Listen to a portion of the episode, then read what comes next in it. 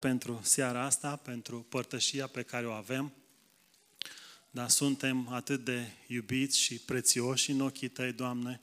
Dar mulțumim că Tu ai un plan cu viețile noastre, Tu vrei să te folosești de noi, Doamne, dar de multe ori avem ochii închiși și nu vedem lucrurile acestea. De multe ori lucrurile lumii pun presiune pe noi, Doamne, și ne uităm la noi, ne uităm că nu suntem, că nu avem, că suntem slabi, nenorociți, că nu avem ce da, Doamne, și pierdem din vedere și trecem pe lângă planul Tău, Doamne, dar Tu ne aștepți cu mâinile deschise, așa cum suntem, să venim, Doamne, să venim, Doamne, la Tine, ca să primim, Doamne, să dăruim și celorlalți ceea ce primim din mâna Ta. Noi nu avem ce da, nu avem ce da, suntem slabi, dar ceea ce primim de la Tine, Doamne, vrem să dăruim și celorlalți și îți mulțumim și vreau să ungi Tu în seara aceasta cuvântul Tău, inimile noastre, Doamne, dar te rog să ne vorbești și în smerenie, în zdrobire, Doamne, ne plecăm, Doamne, și vrem să primim de la Tine. Suntem atât de slabi, dar îți mulțumim că Tu, tu ne vei vorbi. Mulțumim, Doamne. Amin. Ok, dragilor, în seara asta mi-am intitulat mesajul La masă cu Dumnezeu în prezența vrăjmașului. Da? Cum sună? Ok? La masă cu Dumnezeu în prezența vrăjmașului, în prezența vrăjmașilor. Și nu știu dacă cu siguranță știți, avem un vrăjmaș. Și întâi, în 1 Petru 1 cu 5 spune așa, fiți treji și vegheați, pentru că potrivnicul vostru, diavolul, dă târcoale ca un leu care răcnește și caută pe cine să înghită. Deci ce face diavolul? Dă târcoale ca un leu, răcnește și caută pe cine să înghită. Da? Asta, asta face diavolul. El este dușmanul care întotdeauna este împotriva noastră. Și el nu este așa doar câteodată. Deci el nu e ca oamenii, când, știi, doar când greșim. El întotdeauna este împotriva noastră. Și Petru, vedeți cum îl descrie, ca un leu. Știți, atunci când un leu matur răcnește, se aude de la distanță mare, foarte mare. Oamenii, cercetătorii sau cum se numesc, dar spun că un leu atunci când răcnește se aude până la 8-10 kilometri. Deci asta eu, da, e destul de mult. Dar știți ce? Care e diferența dintre un leu și diavol? Că diavolul când răcnește, se aude până în cer. Da? El răcnește atât de tare să audă Dumnezeu. Asta face diavolul. Și de ce răcnește? Să audă Dumnezeu că nu suntem buni, că suntem slabi, că suntem neputincioși. Asta e, asta e scopul lui. Asta e caracterul diavolului de a răcni. Știți? Să audă Dumnezeu, Doamne, uite la el cum este. E atât de murdar, e atât de păcătos. Cum poți avea părtășie cu el? Cum îl poți iubi? Hmm? Uite la el, te face de rușine. Da? Te face de rușine. Și mai ales spune că e și pocăit. Asta face diavolul. Merge înaintea lui Dumnezeu și ne acuză. Da? Ne acuză. Diavolul egal acuzator. El întotdeauna este ca un inamic. El întotdeauna este împotriva noastră și va căuta prin toate căile să ne îndepărteze de Dumnezeu. Și a început de când l-a creat pe om. Dar a început, și fiți atenți, a început cu familia. Asta e strategia lui, e strategia diavolului. A început cu familia. Da? A încercat să destrame relația dintre Adam și Eva și a reușit. Și asta încearcă și astăzi, să distrugă familiile noastre. Asta caută. Să distrugă familia, pe urmă să distrugă biserica, să distrugă relațiile dintre noi. Totul. Pentru că El este dușmanul care întotdeauna este împotriva noastră. Și mă gândeam, când studiam și mă pregăteam pentru mesaj, oare de ce, dacă noi suntem mântuiți, da? suntem salvați, suntem copiii lui, fii, cum am auzit, totuși se ridică o întrebare, nu? Care e aia? De ce îi permite Dumnezeu diavolului? De ce are diavolul acces în prezența lui Dumnezeu? Mă întrebam când studiam, păi stai, Doamne, că eu sunt iertat, dar eu sunt copilul, sunt fiul tău. M-ai spus că mă iubești, că voi avea viață veșnică. De ce îi permis diavolului să mă acuze? V-ați gândit vreodată? Nu ce a făcut diavolul cu Iov? Hmm? Se plimba. Bă, el nu era interesat de univers, nu era interesat de ceea ce a creat Dumnezeu. Pe el nu-l interesează, dragilor, pe el nu-l interesează necredincioșii. Pe el nu-l interesează politica, economia. El este interesat de noi, de viața noastră. Dar noi suntem ținta, targetul. Pe el nu-l interesează nimic altceva. Noi. De aceea, Petru spune, dragilor, astea sunt cuvintele mele, fiți treji și vegheați, adică atențiune, hello, atenție, diavolul vrea să, destra, să te destrame, să-ți destrame familia, să pui accentul pe alte lucruri care nu sunt importante pentru Dumnezeu. Și cădem de cele mai multe ori, cădem în capcana aceasta.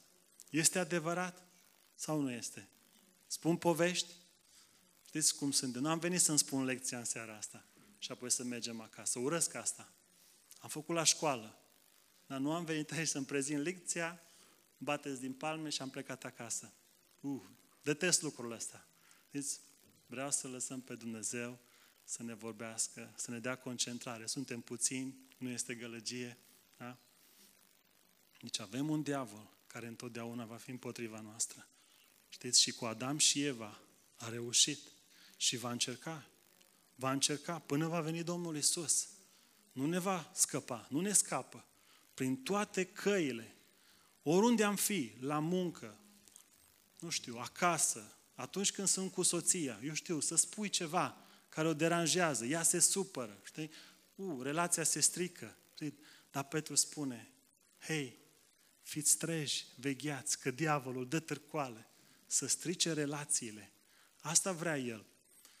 Nu știu, poate îl interesează, nu știu, să strice economia lumii, să intre lumea într-o criză, nu știu. Posibil, știți? Da, ca anticristul să vină. Dar nu, el este interesat de sufletul meu, de noi, să ne îndepărteze. El vrea să ne ducă într-o religie. Să venim la biserică, virgulă, că trebuie. Din datorie. Deci sunt mulți credincioși care vin la biserică n-au mai fost de mult. Acolo nu este relație. Acolo e doar, nu știu, religie. Poate așa au fost crescuți de mici. Mama pe mine, eu, eu nu lipseam de la biserică. Niciodată. Când ajungeam acasă, o luam. Îmi dădea psalmi să învăț pe de rost. Și dacă nu știam, luam căpăceală. Dar acum, la 40 de ani, nu mai vin la biserică, mă forțează mama sau tata, vin din dragoste, da? Că îl iubesc, că am un Dumnezeu care a murit pentru mine. Asta e diferența. Asta face diferența. Și cum spunea Ionuț, acolo el vrea o relație. Asta vrea ea. Nu vrea ceva obligat, nu vrea religie. Religia este împotriva lui Dumnezeu. Ei nu știu că sunt împotriva. Pentru că religia știți ce face? Pune accentul pe mine. Pune accentul pe om. Dar când ai o relație, în relație ce faci? Primești, nu? Primești. Tu îi dăruiești soției, soția îți dăruiește ție. E o relație. E o relație și asta iubește Dumnezeu. Și acuzatorul nostru asta caută, să ne destrame. Da? Să ne îndepărteze unul de altul. Să ne îndepărteze unul de altul. Să ne îndepărteze de Dumnezeu. Și știți ce? El vrea să ne învinovățim. Asta e strategia diavolului, să ne învinovățim. Ah, că nu sunt bun. Iarăși am gafat-o. Iarăși sunt varză. Știți, asta vrea. Și ce facem? Ce fac mulți creștini? Rămân acasă. Nu mai vin la biserică. A, rămân acasă până îmi revin, până mă pocăiesc. Dragul meu, nu, tu nu, nu poți să te faci tu să-ți revii. Doar cuvântul, da? doar Dumnezeu te poate face ca tu să-ți revii. Tu nu poți. Mulți oameni rămân acasă. A, să stau, timpul o să rezolve situația, da? o să-mi revin, o să mă împac cu soția, o să mă împac cu fratele, o să mă împac cu sora. Dar nu e asta, vin la biserică și aici Dumnezeu îmi vorbește și mă iubește. Și El, dacă e cazul, dacă e cazul, și e cazul, mă disciplinează, dar întotdeauna El o face în dragoste. Da? Asta, e, asta e diferența. Dacă El o face în dragoste. Și următorul lucru, știți care e? Vrea să ne învinovățim unii pe alții. Ne provoacă. Ha, nu sunt eu de vină. Nu, e celălalt. Da? Să aruncăm cu pietre. Asta vrea diavolul. Da? Să aruncăm cu pietre. Ce a făcut Adam? Eu, Doamne, soția pe care mi-ai dat-o. Deci, și unde duce asta? La, la îl învinovăți pe Dumnezeu. Da? Ne învinovățim unii pe alții, ne învinovățim pe noi, apoi ne învinovățim unii pe alții ca să scăpăm. Știți? A, păi nu sunt bine, că fratele mi-a greșit sau sora mea. Nu sunt bine, m-am certat cu soția, întreabă soția, ea de vină. Sau invers, știți? Și pe urmă să-L învinovățim pe Dumnezeu. Asta avea diavolul. El este acuzatorul. E trăsătura lui de caracter. A acuza, a învinovăți, a condamna. Deci, când vă gândiți la diavol, întotdeauna egal acuzator. Da? Te condamnă, te disprețuiește, râde de tine. Știți cum e? Ne aduce ispita în față. Wow, să fie fain. Și apoi râde de noi. Merge înaintea lui Dumnezeu și râde de noi. Uite, Doamne, uite-l cât de ticălos e. Cum ai putut să-ți dai viața pentru el? Nu ai știut? Ești Dumnezeu. Ești omniprezent, ești omnipotent. N-ai știut că ăsta o să te facă de rușine. Ba știut. Dar, dragilor, Dumnezeu niciodată nu se va rușina de noi. Asta e diferența. E indiferent că sunt jos, că sunt căzut, El niciodată nu se va rușina de noi. Și spuneam că mi-am intitulat mesajul La masă cu Dumnezeu în prezența vrăjmașilor. Dar înainte de asta, haideți să deschidem în Zaharia 3. Și ăsta e un text extraordinar. O perioadă doar studiam Noul Testament, Noul Testament, da? și Vechiul Testament este extraordinar. Și vedeți acum, când diavolul merge și ne acuză, fiți atenți ce face Dumnezeu, ce face Domnul Isus. Zaharia 3 este penultima carte a Vechiului Testament. Deci dacă deschideți la Matei, întoarceți Maleahi pe Zaharia.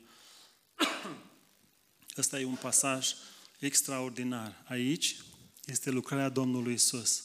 În primele capitole îl vedem pe Dumnezeu. În capitolul 3 este Domnul Isus.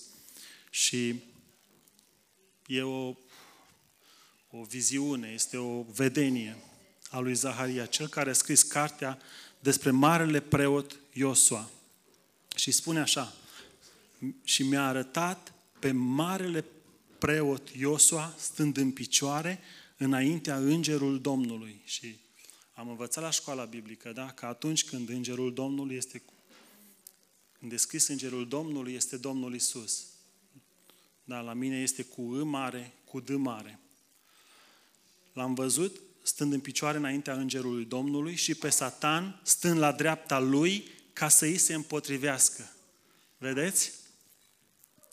Deci Dumnezeu stătea înaintea, înaintea Domnului Isus și acolo era și Satan.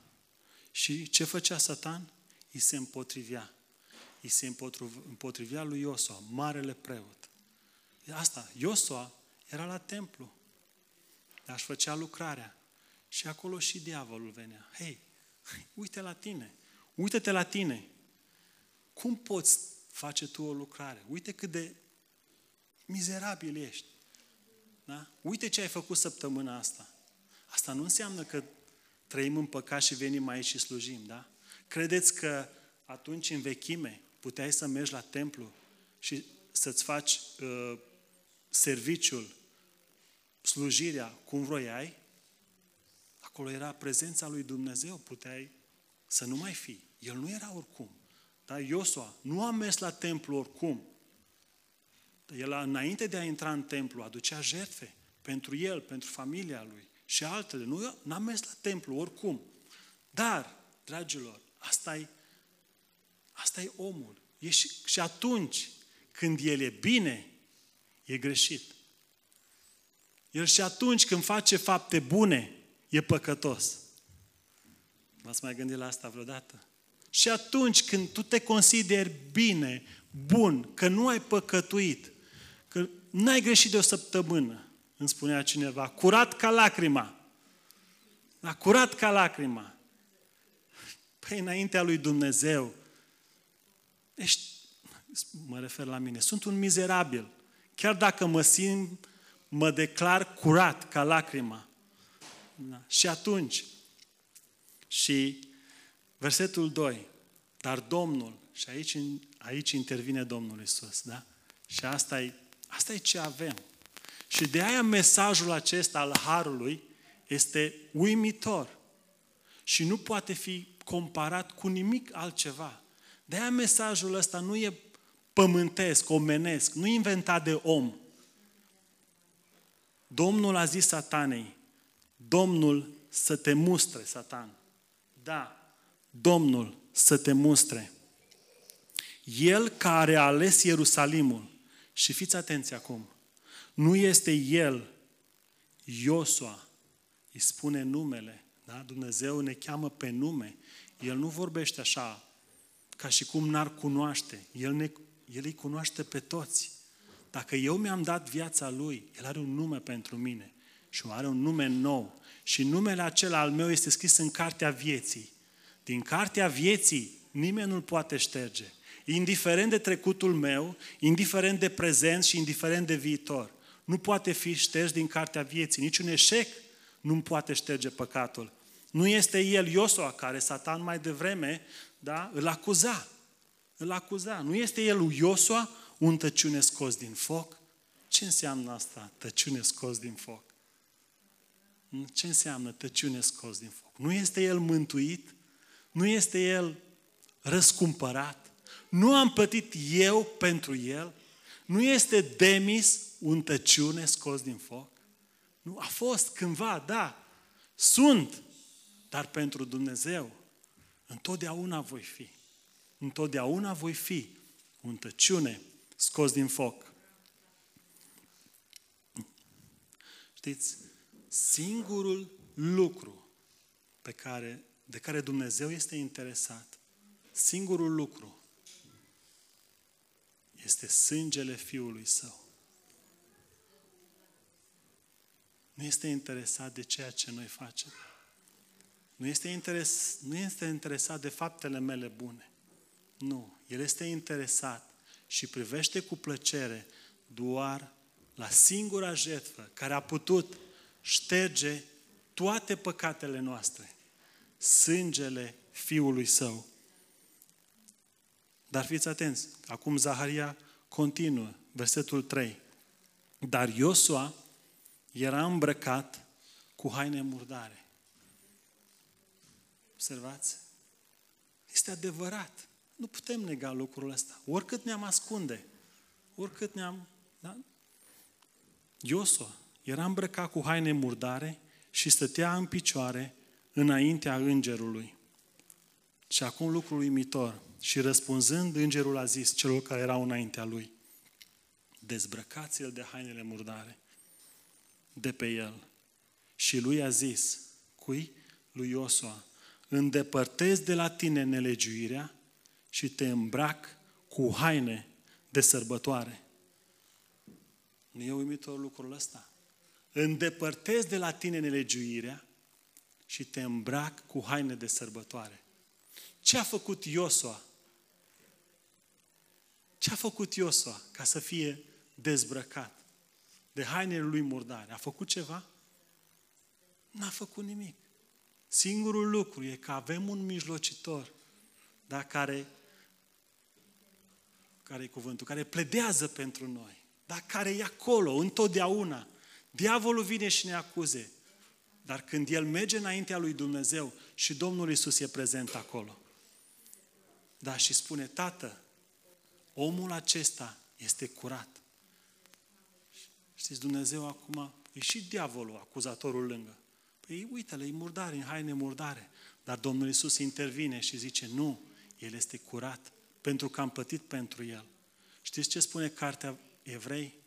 Că Domnul Isus trăiește pururea ca să mijlocească pentru noi. Asta face El. Asta e lucrarea Lui acum. Trăiește, este la dreapta Lui Dumnezeu și mijlocește pentru noi. Da? Și ori de câte ori diavolul vine și mă declară, varză, Domnul Isus este acolo și îmi spune, nu, eu am plătit pentru El. Îl iubesc, mi-am dat viața. Nu este așa. Și lucrul uimitor în continuare. Și au zis să-i pună pe cap un turban curat și au pus un turban curat pe cap. Asta e că Dumnezeu ne declară, da, Dumnezeu ne îndreptățește. Nu e prin ceea ce facem, dar nu e prin ceea ce facem. Asta e lucru uimitor la Dumnezeu. Că ne dezbracă și ne îmbracă. Da? Ne îmbracă. Știți cum sunt credincioși îmbrăcați? Noi cei care trăim în perioada aceasta a Harului. Dar asta e diferența pe care nu am văzut-o mulți ani. Nu am văzut-o. Încercam eu să mă îmbrac, dar să am neprihănirea mea. Depuneam atâta efort, atâta transpirație, să fiu, să demonstrez, să arăt celorlalți cât de bun sunt. Dar Dumnezeu nu este interesat de așa ceva. Nu este interesat de așa ceva. Galaten 3.27 spune așa, voi toți care ați fost botezați pentru Hristos, v-ați îmbrăcat în Hristos. Asta e singura îmbrăcăminte care îi place lui Dumnezeu a fi îmbrăcat în Hristos, da? a recunoaște, da? a crede. Nu e prin ceea ce noi facem, e că sunt îmbrăcat în Hristos. Da? Știți, omul fizic are multe ținute, multe garderobe, da? La muncă ți un fel de haine, la, pe plajă altfel, dar la alergat altele. Nu mergi cu cele din bucătărie. Nu mergi la alergat cu șorțul din bucătărie, nu? Asta e, asta e îmbrăcămintea omului fizic. Dar omul spiritual întotdeauna e îmbrăcat în Hristos. Dar întotdeauna e îmbrăcat în Hristos. Și Dumnezeu, Dumnezeu Tatăl, întotdeauna ne vede îmbrăcați în Hristos. Și asta face diferența în viața noastră. Și de aceea nu mai mergem cu păcatul. Pentru că, așa cum spunea Ionuț acum, ne cunoaștem identitatea. Știu că sunt în Hristos. Și nu mai pot merge cu păcatul. Da? Nu, nu asta este, nu mai este viața mea, trecutul, ce a fost. Am o identitate nouă și trăiesc în ceea ce Dumnezeu mi-a dat. Și bineînțeles că vor fi și ne vom împiedica, vom cădea, da? Dar Dumnezeu, Domnul Isus este acolo și ne ridică și ne spune, am altceva, mult mai bun pentru tine. Am altceva, mult mai bun pentru tine. Și acum, asta e, în, cât încă câteva minute, da? Asta e ceea ce Domnul Isus a făcut.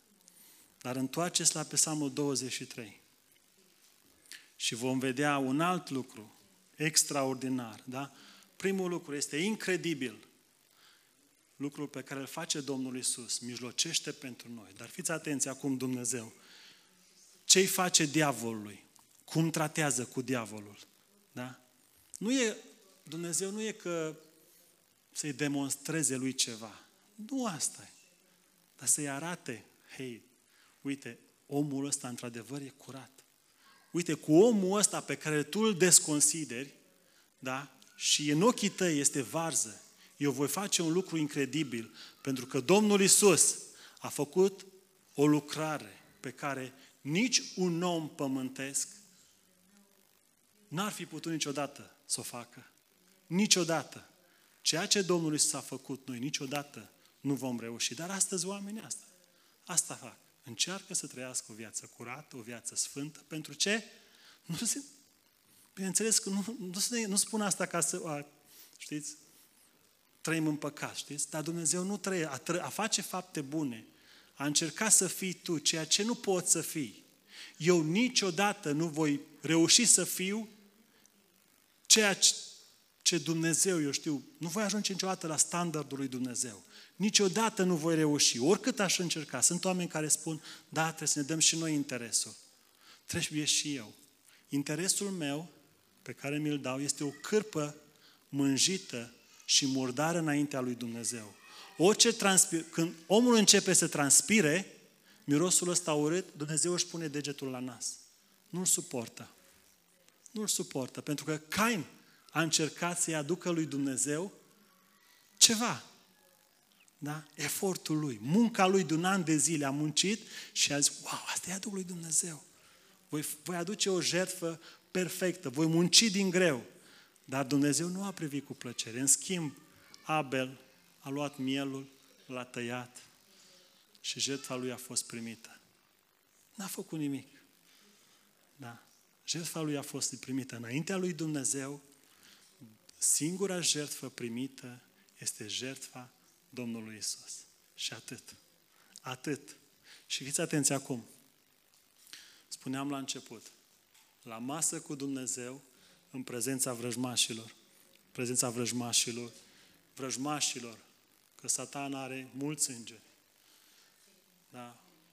Hoarde de îngeri. Știți cum veneau când învățam, când eram mititei, învățam, cum vin tătarii, otomanii, așa ăștia, prăduiesc totul în calea lor. Știți? Fiți treși și vegheați, spunea Petru, că diavolul pârjolește, distruge tot în calea lui. Dar fiți atenți ce face Dumnezeu, ce îi demonstrează, ce arată diavolului. O să citesc și versetul 4. Chiar dacă ar fi să umblu prin valea umbrei morții, spunea David, nu mă tem de niciun rău, că tu ești cu mine. Toiagul și nuiaua ta mă mângâie. Asta e disciplină, da? David a fost, cred că, omul disciplinat cel mai mult de Dumnezeu. A gafat-o cel mai mult. Și Dumnezeu l-a disciplinat. Dar vedeți cum disciplinează Dumnezeu? Toiagul și nuiaua ta mă mângâie. Când mama mă mângâia cu toiagul, durea. Dar Dumnezeu, uitați, ne mângâie. Pentru de ce e mângâiere? Pentru că o face în dragoste. Și fiți atenți versetul 5. Și cu versetul acesta închei. Tu, Dumnezeu, adică îmi pregătește o masă în prezența vrăjmașilor mei. Da? Asta face Dumnezeu. Pregătește o masă bogată acolo unde e diavolul, în cerc. Ori de câte ori merge și ne acuză. Dumnezeu acolo pregătește o masă. Da? Pentru cine? Pentru noi. Pentru copiii lui pregătește o masă și îmi spune, hei, bine ai venit. Da, bine ai venit. Sunt credincioși care nu vor să vină. Nu vor să vină. Întâi, cum spuneam mai devreme, da, și au un timp să-și revină, să se pocăiască ei. Omul, omul, faptele omului, să facă și el ceva. Dar nu. Tu îmi pregătești o masă în prezența vrăjmașilor mei. De ce masa e pregătită? Pentru că Domnul Isus a pregătit deja înainte și noi stăm la masă cu Dumnezeu datorită Fiului Său și nu datorită nouă. Da? Acolo, în prezența diavolului și a hoardelor de îngeri, îmi unge capul cu un de lemn. Wow! Îmi unge capul cu un de lemn. Ce credeți? Ce reprezintă aici un de lemnul? A fost o revelație pentru mine când studiam zilele acestea. Îmi unge capul cu un de lemn. Știți ce face? Unde lemnul este mireasma lui Hristos. Da? Le spunea Pavel Corintenilor, voi sunteți o mireasmă de la viață spre viață. Da? E o mireasmă. Știți ce e mireasma? Este neprihănirea lui Hristos. Da? Îmi unge capul cu un de lemn. Mă îmbracă în neprihănirea aceasta a lui Hristos. Unde era David când Dumnezeu îl ungea cu un de lemn aici? Și spunea, el declară, nu-s cuvintele mele, tu îmi pregătești o masă și acolo, versetul anterior, nu? Chiar dacă aș umbla prin valea umbrelor morții, oriunde aș fi, acolo Dumnezeu îmi pregătește o masă, acolo îmi unge capul cu un de lemn. Îmi unge capul cu un de lemn. Și mai mult de atât, ce face? Pentru viața asta de zi cu zi, viața experimentală, da? Asta ce se întâmplă în versetul, îmi unge capul cu un de lemn, e datorită, pozi, e datorită poziției pe care o avem. Da? Din locul acela, nimeni și nimic nu ne va scoate. Acolo mi unge capul cu un de lemn. Și acum, în experiența mea, că noi de multe ori ne plângem că nu avem, da? că nu știu, că nu pot. Da? Nu pot învăța cuvântul, nu am ce spune, nu sunt capabil, nu sunt un orator bun.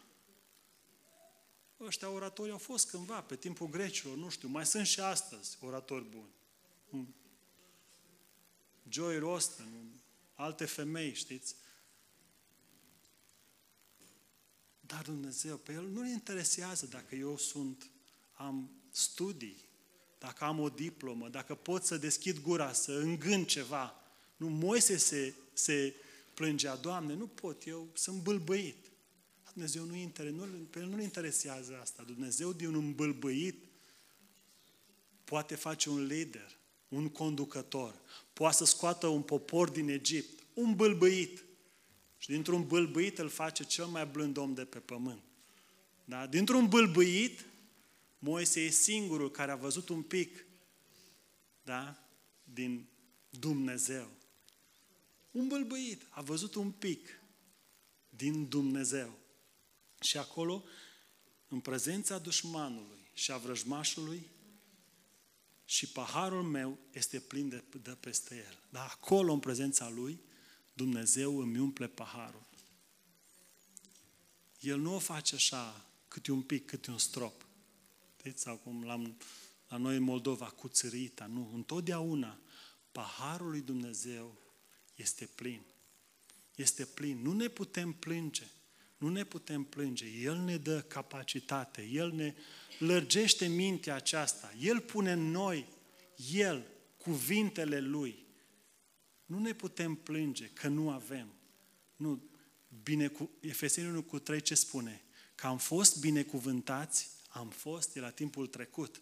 Nu că vom fi atunci când, nu știu, nu voi păcătui sau când voi fi bun. Nu, am fost la timpul trecut binecuvântați cu toate binecuvântările duovnicești în locurile cerești din Isus Hristos.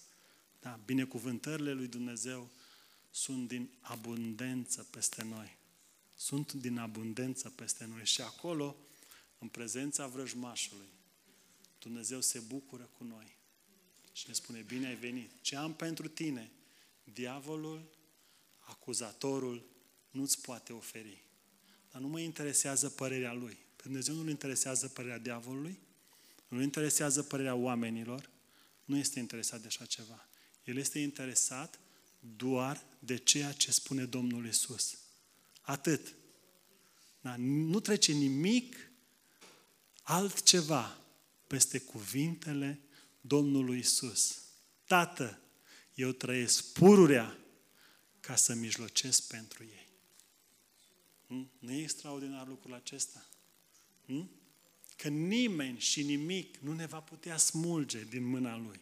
Nimic. Nu? Pavel înșiră acolo în Romani 8 multe. Înălțime, adâncime, lărgime, necazuri, strâmtoare, prigoneri. Nimic. Nimic. De ce? Pentru că noi suntem pecetluiți. Da, suntem pecetluiți. Noi suntem gravați pe, num- pe palmele Lui. A gravat cum era? La noi în oraș era un, un uh, parc da, cu multe statui erau, și erau gravate numele scriitorilor, compozitorilor. Nu, nu puteai șterge. Nu puteai, nici, nu, nu, nu poți fi șters din cartea vieții. Ai fost scris odată pentru totdeauna. Și asta se datorează Domnului Isus. Da, și de aia suntem aici. Să-i mulțumim, nu? Să-i spunem, Doamne, îți mulțumesc pentru ce ai făcut pentru mine. Nu? Și trăiesc în odihnă. Atunci trăiesc în odihnă. Mă odihnesc de ceea ce Domnul Isus a făcut pentru mine. Pentru că dacă nu e odihnă, atunci va fi transpirație umană, va fi efort. Greu, greu. Și am crescut cu rugăciuni de felul acesta. Doamne, ajută-mă, aș să fiu. Și erau oameni la noi în biserică care toată viața lor formulau aceeași rugăciune. Doamne, ajută-mă să fiu. Când vei ajunge în împărăția Ta, să-ți aduci aminte și de mine. Observați? Îndoiala, nesiguranța. Nu-ți cunoști identitatea, cum spunea Ionuț. Nu știi. Când te îndoiești, tu atunci subestimezi valoarea sângelui Domnului Isus. Nu mai doar valoare sângelui, și jertfe și lucrările Lui împlinite. Pui accentul pe tine. Și asta face religia astăzi. Da? Ne îndreaptă ochii spre noi. Ne ia privirea de la Dumnezeu și asta e strategia diavolului. Ne ia privirea de la Dumnezeu ca să o îndreptăm spre noi. Da? Și asta e și, și de unde a citit Ionuț. În Galateni, asta vroiau. Veneau alții cu alte învățături, iudaizatorii, ca să-i îndepărteze de Harul Lui Dumnezeu, că e prin Har. Nu, nu, nu e doar prin Har. E și un pic din efortul omenesc, un pic și de la om. Dar ce le spunea când s-a întors Pavel la ei? Mă mir că treceți așa de repede de la cel ce va chema prin Harul lui Dumnezeu la o altă Evanghelie. Dragilor, cu Pavel nu-i de joacă. Nu-i de joacă. Când Petru a venit, ca mulți creștini de acolo, să se circumcize, să mai țină și legea, să mai facă ceva. Pavel i-a sărit în cap și a spus, hei, oprește-te, oprește, ăsta e singurul mesaj, mesajul Harului. Nu există o altă învățătură. E doar ceea ce a făcut Domnul Isus. Atât. Și cu gândul ăsta închei. L-am menționat, cred că mai devreme. Știți care este singurul lucru pe care l-a luat Domnul Isus cu El în cer? Este singurul, unicul și nu mai va merge nimic altceva în cer. Am învățat la școala biblică. Da.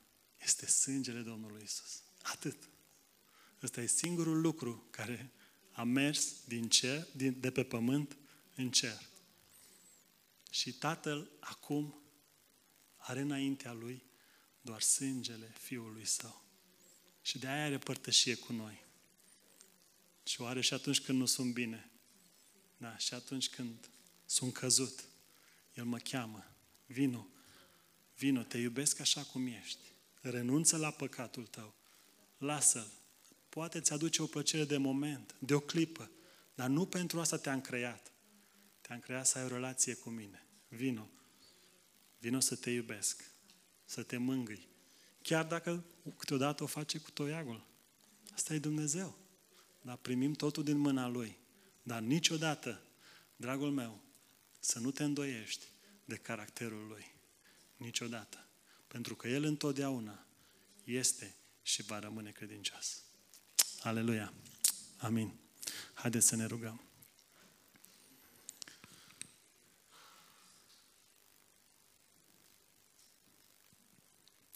Da, mulțumim, Doamne. Suntem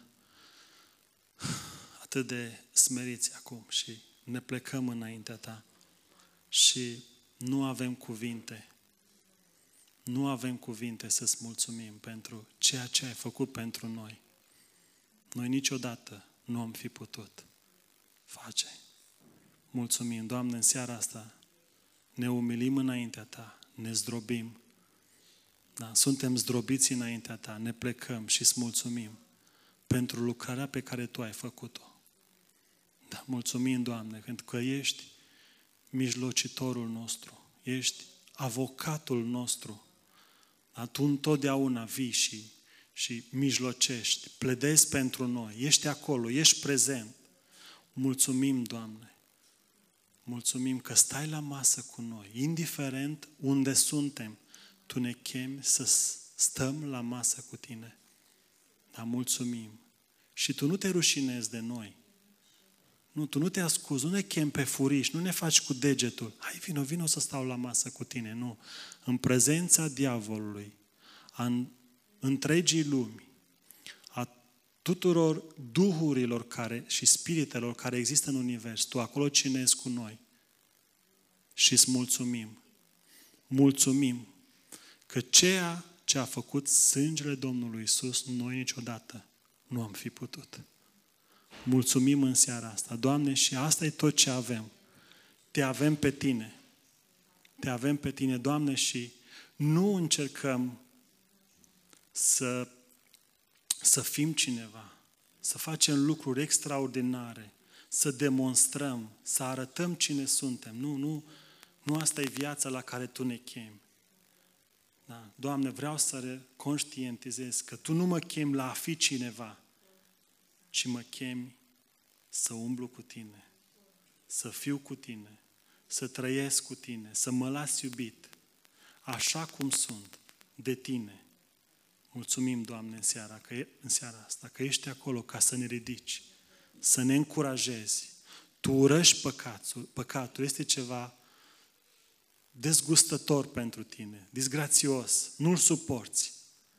Dar tu ai rezolvat problema aceasta odată pentru totdeauna. Mulțumim, Doamne, și în seara asta te lăudăm și ne închinăm și îți mulțumim, Doamne, și cu reverență ne plecăm și îți mulțumim. Mulțumim, Doamne, ești atât de bun. Recunoaștem ceea ce Tu ai făcut pentru noi. Mulțumim și te iubim. Aleluia. Amin. Ok?